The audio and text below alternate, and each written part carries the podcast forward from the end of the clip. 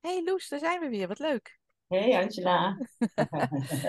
En wij hadden zomaar bedacht dat we het, eh, deze aflevering gingen hebben over hoe het werkt. Hoe jij als mens werkt, hoe het leven werkt. Eh, ja, wat gevoelens zijn. Ik, ik noem maar even een aantal dingen op die in mij opkomen. Ehm, omdat we vaak, waarom willen we het hierover hebben? Omdat we heel vaak als mens geneigd zijn om als er iets opkomt, als er iets beweegt in ons lijf of in ons hoofd, wat we niet willen, dat we het gaan bestrijden of vermijden of eh, eh, een manier zoeken om ermee om te, te gaan of, of iets doen om er af te komen. Een of ander, nou ja, wat we dan copingmechanisme noemen. En dat kan natuurlijk van alles zijn. Hè. De een steekt een peuk op, de ander eh, gaat. Een drankje, hardlopen, Hardlopen. heroïne, jezelf uithongeren. Ja. Jezelf volproppen.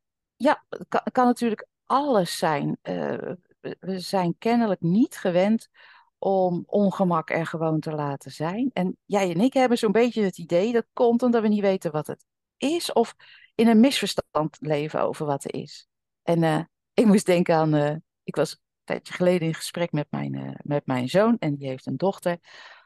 En, eh, en die was een beetje, dat was een online eh, bijeenkomst, want hij woont eh, in het buitenland. En de dochter, die, ze, is pas eh 14 maanden. En die was een beetje aan het jengelen. Ja, dat gebeurt wel eens, hè? Als je een mensje bent in een, in een mensenlijfje, dan is er wel eens een... Ja, dat, dat, dat gebeurt gewoon. En mijn zoon zei, die haalde een herinnering op aan mijn moeder. En mijn moeder was erbij, die was een dol op baby's. En eh, als er dan, eh, als een baby gewoon tevreden in, eh, in zijn wiegje lag, dan ging zij er altijd op af. En dan streek ze over dat wangetje en dan zei ze, kan je nog lachen? Want ze vond het altijd zo leuk als baby's lachten. En, en als er een baby jengelde, dan was mijn moeder de eerste die, nou ja, een, direct een, eh, iets ondernam om het jengelen te laten stoppen. Even afleiden, even een speentje erin, even zus, even zo. En wij haalden zo die de herinnering op. En toen dacht ik, ja, en daar wordt eigenlijk al een soort, volkomen in alle onschuld, het misverstand sluipt er dan in van, en onuitgesproken, dat ongemak niet mag. En dat dat opgelost moet worden. En ik ging zo'n beetje gewoon voor de grap en in deze conversatie, mijn zoon en ik vinden dat dan leuk, mijn kleindochter toespreken. Ze begrepen natuurlijk niks van. En ik zei tegen haar, lieverd, het maakt mij niet uit hoe je opdaagt. Zo in deze gesprekken die wij hebben online, omdat je in het buitenland woont. Je mag jengelen, je- er mag ongemak zijn, je mag uit beeld verdwijnen, je mag verdrietig zijn, je mag eh, eh, vrolijk zijn, je mag gewoon opkomen dagen zoals je opkomt dagen. En het is allemaal oké. Ik zal geen poging ondernemen om je op te vrolijken, want het lijkt mij veel nuttiger Zo heb ik het niet. We waren gewoon in een grappige bui, dus eh, we werden er niet serieus van. Maar ehm, ja, voor mij, kijk, ik, ik zal, ehm, ik zal je gewoon laten hoe je bent. En zodat je kunt, kunt merken dat alles vanzelf verandert. Dat we gewoon energetisch, eh, ja, beetje rot woord, misschien een beetje vaag wordt het dan. We zijn energetische wezens. Er beweegt gewoon energie door dit lichaam heen. In de vorm van denken, in de vorm van voelen, in de vorm van ervaringen. Dat is wat de menselijke ervaring is. En als we dat laten voor wat het is, wetend wat het is, is er nooit iets aan de hand, hè? Nee. Dan kan ongemak gewoon ongemak zijn. Ja. En de aard van die, dat energetische, de aard van het mens zijn, is zo vloeibaar. Het is zo veranderlijk. Het is zo van nature elke keer terugkerend naar het niks, of naar balans, of naar een nieuw moment eigenlijk. Hè? Ja. En wij, doen maar, wij denken maar steeds dat dat niet zo is, dat wij daar een rol in hebben om dat terug te laten keren naar oké zijn, naar balans, naar nu, naar niets. Maar die rol hebben wij helemaal niet als mens. Dat doet de natuur vanzelf. Nou ja, ik denk ook dat er, wat ik zie, zeg maar, vaak een misverstand zit in dat het eh, ongemak hè, of de onbalans gekoppeld wordt aan een omstandigheid. Hè? Dus aan iets Ja. wat buiten je gebeurt. Eh, dat is eigenlijk misverstand nummer twee, denk ik. Ja. Ik weet niet zo goed wat de volgorde is, maar... eh, en dan, dan hebben we het gekoppeld aan iets buiten ons. En dan denken we dat we dat moeten oplossen. Dat, dat, dat daar iets moet opgelost worden. Soms is dat dus een ander die ander gedrag moet laten zien. Want, want als die ander bepaald gedrag laat zien, dan voel ik mij. Hè, zo, dat hoor je vaak zeggen. Nee, maar als die ander, als mijn moeder of als mijn vriendin dit doet, dan voel ik mij. Dus oorzaak-gevolg wordt heel snel aan elkaar gekoppeld. Ehm, terwijl als we, hè, zoals wij met die drie principes, waar we eigenlijk naar verwijzen, is: het zijn nooit het is nooit iets buiten jou. Het is altijd, ja, de ontbrekende schakel, laten we maar meteen even noemen nu in deze, is het denken. Ja. Het is niet de omstandigheid, nee, het is het denken over die ander of over de gebeurtenis of over.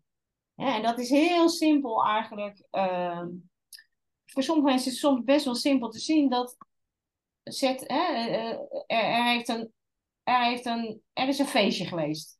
Hè, iemand, je bent met z'n tienen naar een feestje geweest. En zet, ze- zet al die tien mensen op een rij en vraag hun ervaring. Je krijgt tien verschillende verhalen. Maar ze Ja, zijn naar hetzelfde feestje geweest. ja, Hè, dus het zegt niks over dat feestje. nee, Het zegt iets over hun het denken over dat feestje. precies. Er zijn Ja. ook al onderzoeken naar gedaan, hè, want als er een ongeluk gebeurt en er worden dan getuigen verhoord. Ze hebben allemaal een ander verhaal, maar ook naarmate de tijd vordert, verandert het verhaal. Ja. Veranderen interpretaties. En, en interpretatie is ook een, is ook een gedachte. Ja. Eh, verandert de perceptie. En perceptie is ook een gedachte. Eh, verandert de betekenis. En de betekenis is ook een gedachte. Dus je ziet eigenlijk dat we van moment op moment in een 100% persoonlijke en 100% denkervaring leven. Niet eigenlijk in de realiteit, maar zo lijkt het wel, hè? Het is Ja. zo. Dat is mooi. Dus we zetten even nu op een rijtje. Het eerste, laten we even zeggen, ze hebben geen volgorde, zei je al. Het eerste misverstand dus is, wat is, wat, wat zijn gevoelens? Eh, en, en het misverstand eh, dat we daar iets mee moeten doen. En het tweede misverstand is dat gevoelens het gevolg zijn van iets buiten je, in plaats van dat een gevoel eigenlijk de keerzijde is van een gedachte. Ja. Ik denk wel eens, zullen we er één woord van maken? Een gevachte. Ja. Want je kunt niets beleven zonder de, laten we even zeggen, tussenkomst van het denken. Ja, ja. En dan moet je ons niet geloven, zeg ik altijd. Maar gewoon voor jezelf kijken. Op dit moment, zoals wij hier zitten, hè, Loes, wij zitten dit op te nemen, eh, kan bijvoorbeeld, nou dan ga ik even terug, omdat die dan toch eh, die gedachte in mijn bewustzijn zit naar mijn zoon. Die kan op dit moment wel ehm, een, een, een vreselijk ongeluk hebben gehad en dood zijn. Dat kan. Maar ik weet dat niet. Pas als iemand mij dat meldt, als die gedachte in mijn bewustzijn komt, zal daar een ervaring ontstaan. Ja. Zal daar een gevoel bij komen. En zo werkt het. Wij zeggen niet dat dat niet mag of verkeerd is. Nee, zo werkt het. En En dat is heel nou- fijn om dat misverstand op te helderen. Ja, zeker. Ja. Nee, en als we nou eens even, want we maken deze podcast in principe even gericht op eetstoornissen. Dus de luisteraar zal geïnteresseerd zijn. Ja, maar hoe, hoe zit dat dan met zo'n eetstoornis? Want dat is toch iets, ja, dat is een, diagno hè, het is een diagnose. Het lijkt een psychisch probleem. Het lijkt, het wordt gelabeld als een specifieke problematiek. Ja, Eh, het wordt zelfs heel vaak gebruikt eh, alsof er in, ja, hè, als je met de eetstoornis worstelt, alsof er een eetstoornis entiteitachtig iets in jou zit, ja, wat, wat, wat dan de macht over jou neemt, ja. soort van, en dat je dan eigenlijk een soort slachtoffer bent van die eetstoornis.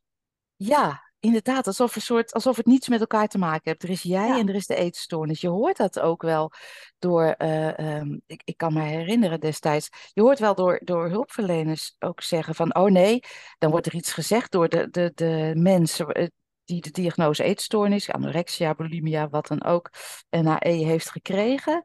En dan wordt er gezegd in de communicatie, nee, maar nu spreekt de eetstoornis. ja, ja, Alsof het inderdaad een, een soort, alsof je opgesplitst bent in jij en de eetstoornis. En alsof die eetstoornis een soort jouw leven is binnengekomen. En ja, wat jij, precies wat jij zegt, jou over heeft genomen. Dat het zo voelt, dat kan. Ja, Maar of het waar is, dat vind ik wel heel leuk om met jou naar te kijken, Loes. Want ja, ehm, als we het nou hebben over, over een eetstoornis. En zo even anorexia nemen als voorbeeld. ja, Want maar. er zijn Ja, zoveel verschillende vormen. vormen weer. Ja, dan kunnen we zeggen er is gedrag. En, en ehm, in mijn herinnering, eh, in mijn ervaring, was dat niet eten en veel beweegdrang. Dat was het gedrag. Dat kun je waarnemen. Er is minder eten dan voorheen. Er is meer bewegen dan voorheen. En er is ook een soort gevoel van dwang, drang dat het moet. Dat Ja. het niet anders kan. Hè, dus dat is een soort, Onrust noemen mijn eh, ja, onrust. dat wel, ja. En. Ja, en er ontstaat onrust en de neiging, de gewoonte, eh, die dan in, in eerste instantie nieuw is en, en eh, later voortgezet wordt, ja, een patroon wordt, om eh, die onrust te lijf te gaan met niet eten en veel bewegen. Ja. Dus dan hebben we eigenlijk een soort al, het, het, nou ja, dat, dat is de beschrijving. Vervolgens zeggen we van het is een eetstoornis en dat heeft mij overgenomen. Eh, En, en ik denk, ja, als we zouden begrijpen wat onrust is, simpelweg gedachte-energie die door het systeem heen gaat, hè, wat dus een gevoel ook is. En we zouden weten dat, daar, dat je daar niets mee hoeft te doen, dat je het niet hoeft te controleren, niet hoeft op te lossen, dan ligt het misschien niet meer zo voor de hand om jezelf uit te hongeren. Want dat is ja een, een beweging die, die eh, pijnlijk is en ja, niet zo handig voor het systeem, hè, want dat, eh, lichamen gaan daar niet zo goed op. De meeste lichamen niet, nee. De meeste lichamen niet. Tenzij je een heel ander eh, uitgangspunt hebt voor dat niet eten, dan schijnen lichamen er weer wel prima op te gaan. Dus dan kan je ook zien van, oh, het is allemaal met elkaar, het is eigenlijk allemaal één, hè, is ons uitgangspunt. Maar als we het opdelen in gedachten, gedrag, gevoelens, eh, eh, gevolgen, ehm, dan is het eigenlijk allemaal zo nauw met elkaar verbonden. Dat klopt, omdat het, Ja. omdat het één is. En ons uitgangspunt, als je nu ziet, oh, er is hier een mens. En dat voelt zich kennelijk ongemakkelijk. En het copingmechanisme is even een, een term die we, dan, die we dan herkenbaar is voor mensen die met hiermee te maken hebben, is niet eten. Nou, ik aan een copingmechanisme hoef ik niks te doen. Want dan ben ik bezig met symptoombestrijding. Dat is een beetje paard achter de wagen spannen. Dus dan gaan we kijken, wat, wat zit daaronder? Oh ja, gedachten en gevoelens. En onze insteek is dan, in plaats van te kijken waar komen die gedachten en gevoelens vandaan? Is dat het verleden? Is dat een omstandigheid nu? Is dat een karaktereigenschap? Is dat een aanleg? Is dat genetisch? Is dat, is dat een combinatie van factoren? Is het gewoon een, is het een ziekte? Is onze eigenlijk aanvliegroute heel simpel. Van, oh, realiseer je hoe je als mens werkt, lief mens.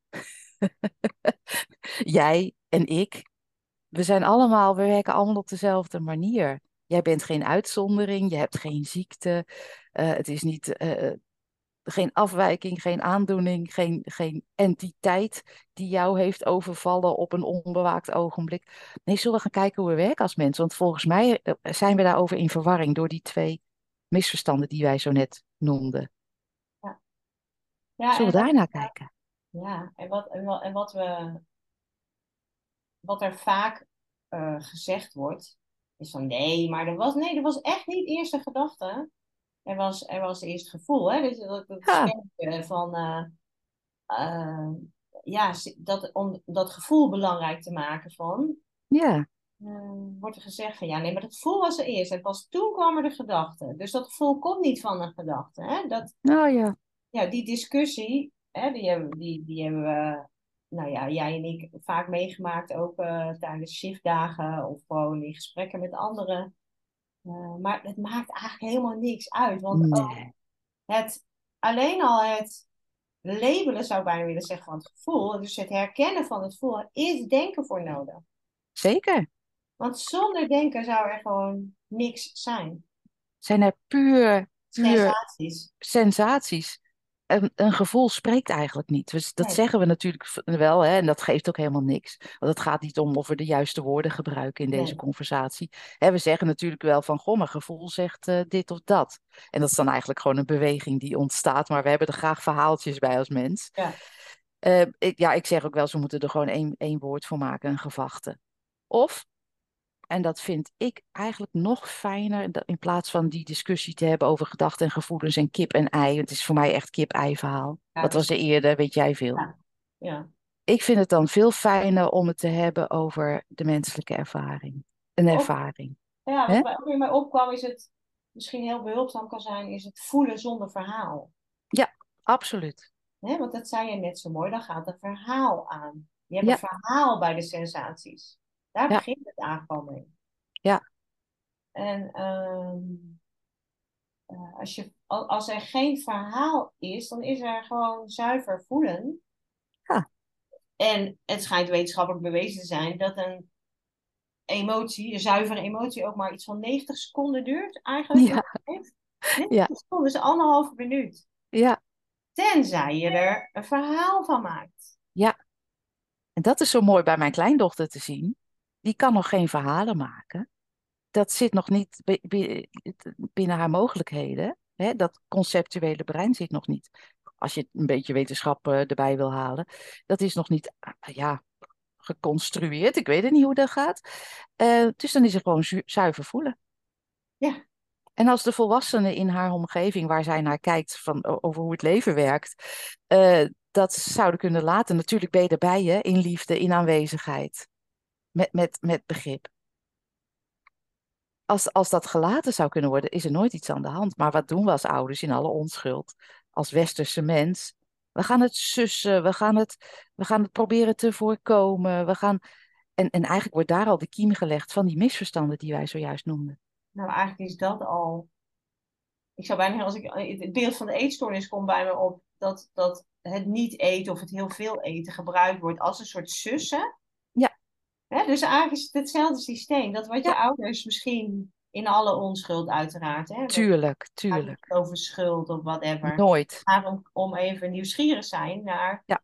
hè, hoe, als je er anders naar gaat kijken, waar kijken we dan naar eigenlijk?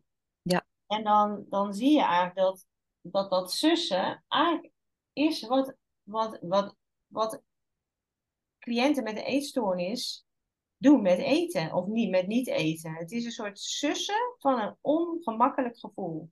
Ja. En dat heeft grote vorm, dat lijkt grote vormen te hebben aangenomen. Ja, dat kan, hè? Ja. Het kan een soort, ja, ik zeg wel eens, er ontstaat een soort ervaringsloop of zo. Ik weet ook niet, het is een zelfverzonnen woord. Maar er is ongemak, eh, onrust. en, en dan, dat moet opgelost worden, want dat voelt te vervelend. Het voelt ook heel vervelend omdat we er weerstand tegen hebben, omdat we het niet begrijpen. Als we het zouden begrijpen, oh, menselijke ervaring, klaar. Even ongemak, niks aan de hand, 90 seconden. En, en, dan, en dan is het idee van. eh, eh, En niet eens is dat een, een bewuste, uitgesproken gedachte of, of zin, maar van dat moet weg. En dan, dan gedrag. En dat gedrag, ja, niet eten en heel veel bewegen, levert ook weer zijn eigen ongemak op. Of, of mensen in onze omgeving die, dat, die daar een mening over hebben. En zo kom je in een eindeloze loop van, van ongemak en oplossen en ongemak en oplossen en ongemak en oplossen. En als je bij ja, vaak in gesprek gaat met eh, laten we even zeggen, reguliere hulpverlening, met alle respect, want mensen die daarin werken, ja, die intenties zijn dezelfde als die wij hebben. Wij hebben alleen een net iets andere aanvliegroute. en er zitten al veel aspecten in, volgens mij, in wat andere mensen doen. Ehm, die gaan die cirkel van onrust en oplossen proberen te uh, doorbreken door een oorzaak te zoeken. En dan heb je drie O's. Oorzaak, ongemak, oplossing. Dus komt er nog meer, eh, eh, ja, nog meer in die ervaringsloop te zitten. En wij zouden graag die loop doorbreken door in alle rust gewoon samen te kijken. Hoe werkt het nou? En, en nog een, er zit nog een diepere vraag in onze aanvliegroute van voor die ervaring, wat ben je dan? Maar dat is misschien voor, voor een andere uitzending. Zeker, dat lijkt me heel mooi. Ja. Ik denk voor nu even weer genoeg, Angela. Ja. ja, mochten mensen ehm, hier naar luisteren en denken, jeetje, ik word toch wel nieuwsgierig naar... Uh... Hoe kunnen ze jou bereiken? Oh, uh, uh, met, een, uh, met een mailtje, denk ik. Angela at Shift Academy. Ja. En jou, Loes? nou, Loes, welkom.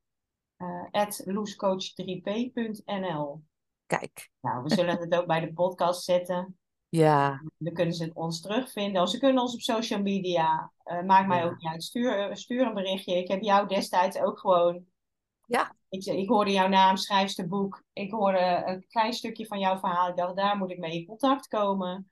En ik heb jou gewoon opgezocht. Ja. En een berichtje gestuurd. Zo simpel werkt het, hè? Dat wijst zich vanzelf. Wijst zich echt vanzelf. Dus voel, uh, voel je vrij om ons uh, te benaderen. Dankjewel, Angela. Dankjewel, Loes.